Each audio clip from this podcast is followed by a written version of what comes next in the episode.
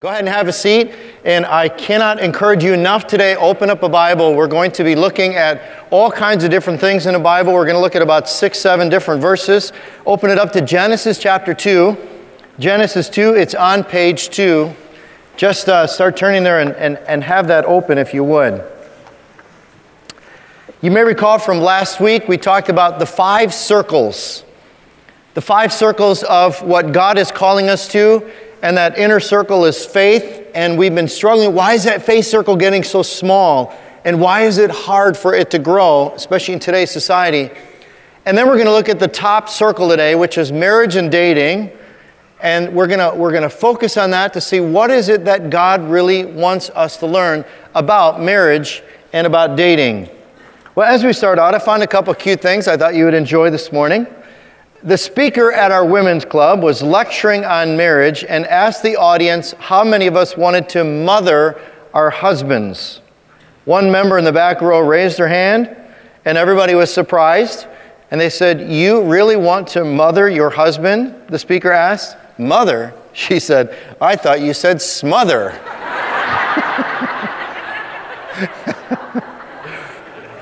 you ever wonder what a honeymoon is? Here's the definition of a honeymoon it's a short pause between I do and you better. Boy, there's a lot of truth to that one.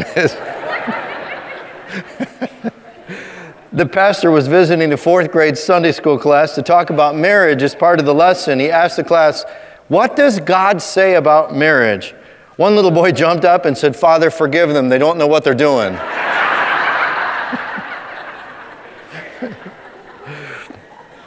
My wife and I found the secret to making a happy marriage last.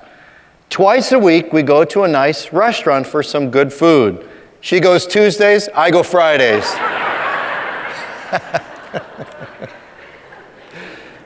well, today I'm going to take you on a journey. Uh, this was an, an amazing week, I have to tell you. I think you know I have a passion and a heart for marriage and God just keeps revealing where this whole thing is going and this whole ministry is going in terms of building up marriages.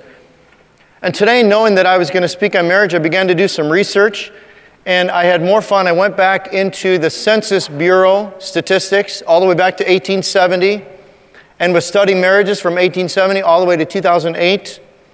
I went into the Center of Disease and Control, which I thought was kind of an odd place to study about marriages and divorces. I, I just thought that's kind of weird. I didn't know it was a disease, okay? but that's where all the information is on how many marriages there were, how many, how many divorces there are, how many people are cohabiting, how many kids are born out of wedlock. Uh, and I began to study all of that material and study the trends. And I was fascinated, I mean, absolutely fascinated. I was reading through hundreds and hundreds of pages of documents and summaries to learn as much as I could. And then I began to take God's word and I began to overlay everything else that I learned. So, what I'm really doing today is I'm taking you on my journey this week so that you might learn some of the things that I learned. And I found them absolutely fascinating when it came uh, to what God has to say about marriage. See, let me ask you before we go to Genesis if we remember that pandemic of the swine flu that, we, that was a breakout not too long ago, if that would have affected 50% of Americans, do you think our country would have done something about it? You think so? Yeah, of course we would have. If 50% of our high schoolers dropped out of high school and never finished high school, do you think we'd do something about it? Yes, we would. But do you know that it's a statistical fact that 51% of all marriages will end at some point in a divorce? And yet, what are we doing about it? There's really nothing being done about it. And I was kind of staggered when I began to see this because I'm like, is anybody seeing these statistics and these summaries? And what surprised me, genuinely surprised me, is when I was reading in the government, the federal government's document about marriage, that they're screaming in the documents that our society, which is based upon the family, is collapsing. And they said this. And yet there was no solution, there was no answer, there was nothing. there was this, this, this call to do something as recent as 2008 that the government recognizes that something's terribly wrong, but nobody knows quite what to do. Well, let's go back and see what God has to say about marriage, because I think if we go back and understand God's model, we're going to understand maybe why things aren't quite there today. Genesis 2, find verse 18. The Lord God said, It is not good for the man to be alone. I will make a helper suitable for him. So, the next few verses, God makes all the animals and brings all the pets. I love that. God brings pets to Adam because uh, he's alone, and it doesn't quite cut it so if you look at the top of page two there on the right column, it's, it's verse 20 in the middle. But for Adam, no suitable helper was found. So the Lord God caused the man to fall into a deep sleep, and while he was sleeping, he took one of the man's ribs and closed up the place with flesh. Then the Lord God made a woman from the rib he had taken out of the man, and catch, don't, don't miss this next part, and he brought her to the man. If you're married today, or if you're even dating or possibly going to get married, the person that God has chosen for you is a gift from God that God brought you two together. It wasn't chance, wasn't coincidence, it wasn't luck. It was by design that God brought the two of you together. And that was by His model because God was the one that determined it's not good to be alone, and so God made helpers for us to journey through this life together. And yet, for some reason, if we would just stop there and we would use God's model and say, All right, God, can we just do it the way you designed it? I think we'd be in a, a radically different place as a nation today. But somewhere along the way, we decided that instead of doing it God's way, that we would take things in our, our own hands and we thought we could do it better, but we'll find out it's not. Start turning over to Hebrews chapter 13. Hebrews 13, it's on page 853. 853. And I think you're going to begin to get a sense of what God had in mind. And I think you're going to find it's convicting because we're probably not doing it the way that God designed it. And the further away from God's design that we get, the worse it gets. Hebrews chapter 13, find verse 4. I'd like you to read this with me, okay? Marriage should be honored by all, and the marriage bed kept pure, for God will judge the adulterer and all the sexually immoral. That's pretty heavy. The marriage bed kept pure. You can picture the bed. God designed it that it would be kept pure in its purity, that no sex would happen before marriage or during marriage with someone else, or even if marriage dissolves, that it would not happen after that. God said the marriage bed needs to be kept pure. And I found some statistics that staggered me. 46% of all 15 to 17 year olds have had sex at least once. 46%. When you get to age 19, that number jumps up to 70%. So 70% of our teens before they hit 20 years old have already defiled the marriage bed. But did you catch what God said after that?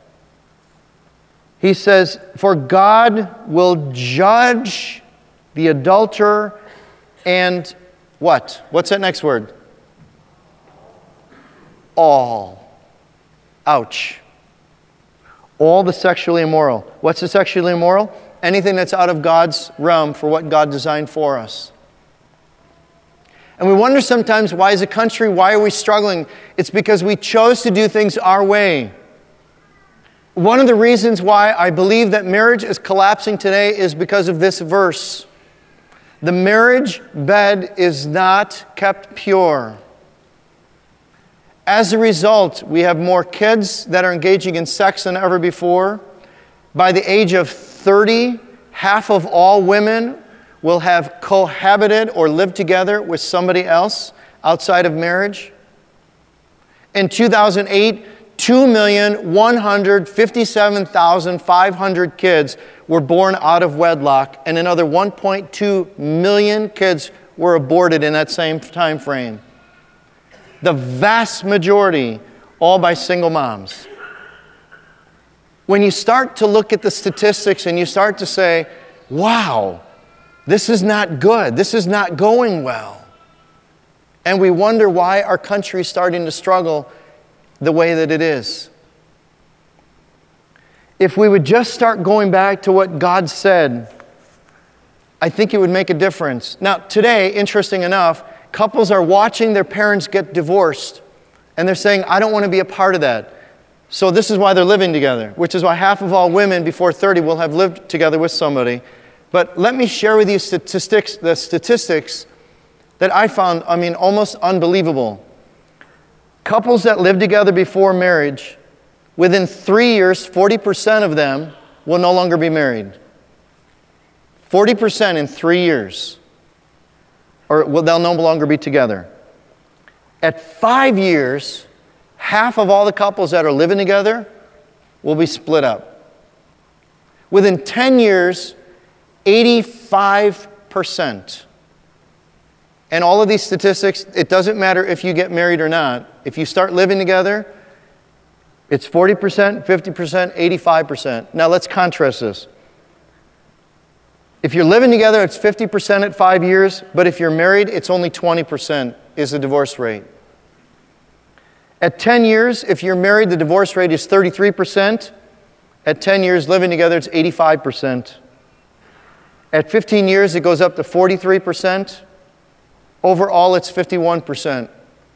But are you ready for this?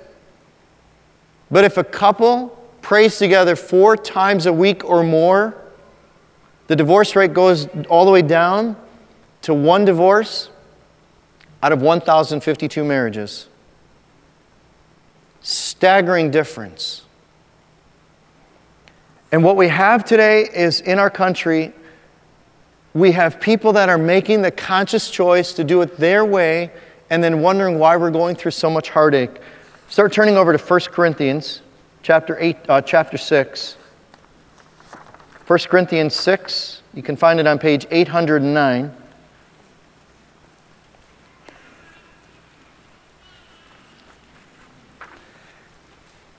There's so much that God said about marriage and about dating that I think until we really come to grips with this, even as a faith family, we're going to struggle. And so that's what we're doing today. We're coming to grips with what does God say about this? 1 Corinthians 6, find verse 18. God says, Flee from sexual immorality. All other sins a man commits are outside his body, but he who sins sexually sins against his own body. Do you not know that your body is a temple of the Holy Spirit who is in you, whom you have received from God? You are not your own, you were bought at a price. Therefore, honor God with your body. How have we done on that one? If God had to give us a grade, how are we doing? I don't think too well. Now, you don't have to turn there, you can make a note of it, but Galatians 5, let me read this. The acts of the sinful nature are obvious, listed number one sexual immorality. Remember, that's anything sexual outside of, outside of the marriage bed. I warn you, as I did before, that those who live like this and continue to live like this will not inherit the kingdom of God. That's one of the most frightening verses.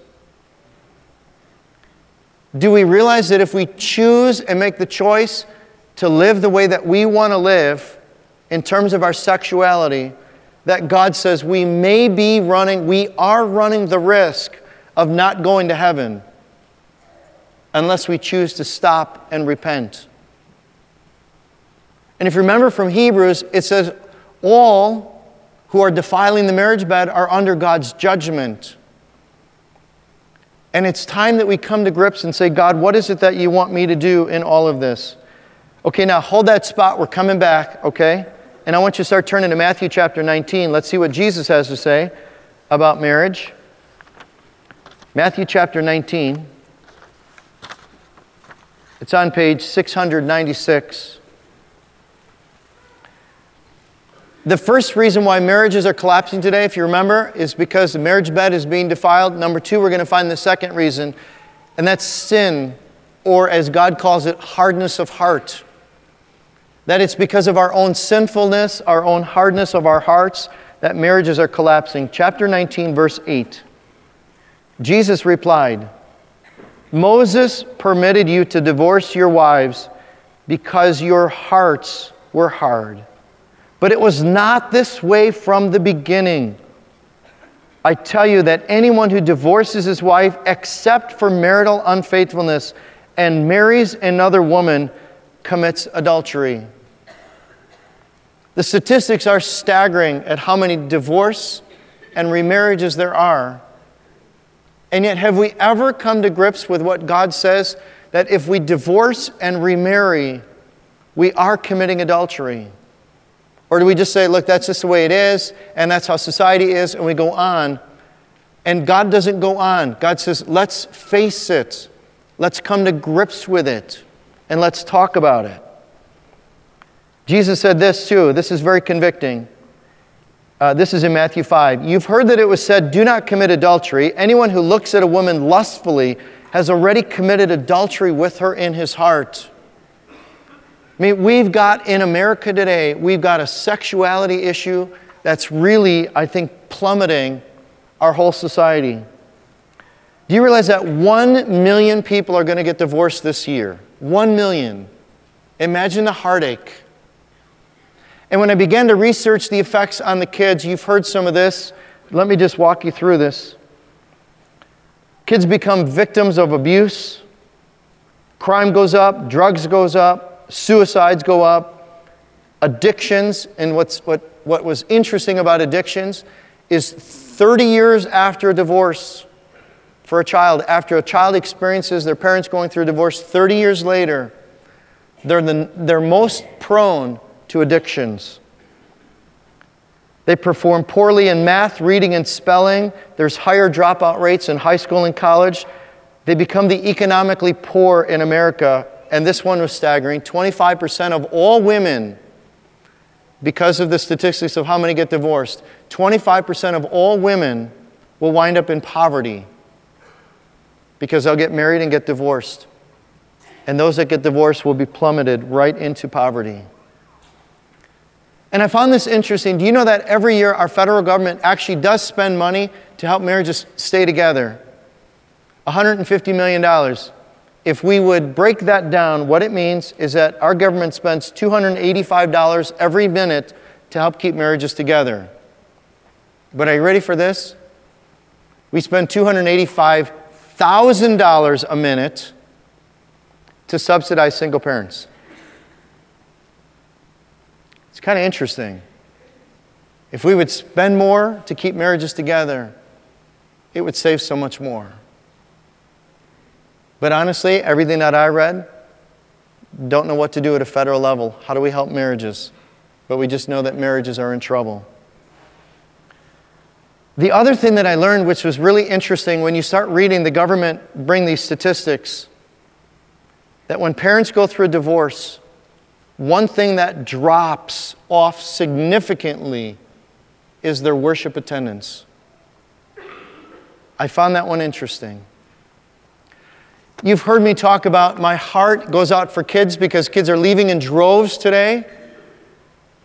And I found out one of the key reasons why.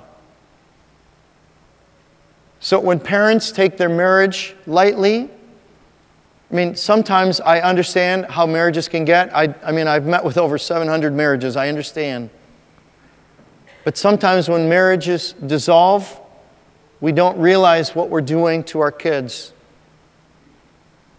Do you know the number one indicator, according to what I was researching, the number one indicator of marriages that stay together today is if the parents are still together, the original parents are still together. It's the number one indicator. The number two indicator is the faith. of that child. When we talk about our faith circle, that we need the faith circle to start growing, it's not only for their benefit that they grow, but it also directly affects their marriage in the future. That if they have a strong faith, it's also the leading indicator of, of teens that are less apt to be sexually active is dependent upon their faith and dependent upon their parents. Now, I'm not trying to add guilt. I know some of you have gone through divorce, you've gone through your marriage. I understand. I'm not adding guilt. But I think we need to come to grips with it and say, So, what do I do with this, God? What am I supposed to do? Let's go back to this. There was one thing that God said to us. If He summarized all of the commandments, the first summary was love the Lord your God with all your heart, with all your soul, with all your mind, and with all your strength. Are you working to love the Lord your God with everything in you? That's the most important. Now, if you got Matthew open, I want you to go back to verse 4. Jesus said this Haven't you read, he replied, that at the beginning the Creator made them male and female and said, For this reason a man will leave his father and mother, be united to his wife, and the two will become one flesh. So they are no longer two, but one. Therefore, don't miss this, what God has joined together, let man not separate. I hear so often that marriage is nothing but a piece of paper. That's not what we just read. Who joins you together when you get married? God does. It's not a piece of paper. It's when you present yourself before God and God joins your hearts together and God makes you one. If you want some good reading, go back and look at Malachi chapter 2. Because God talks about marriage in there and what's going on in marriage. But God's very emphatic about it's, it says that God makes us one. God does that. And so, what we have in our country right now is we just have freely, people are just expressing sexuality, going into living together, getting married, getting divorced, struggling through all these. And the effect on our society is huge.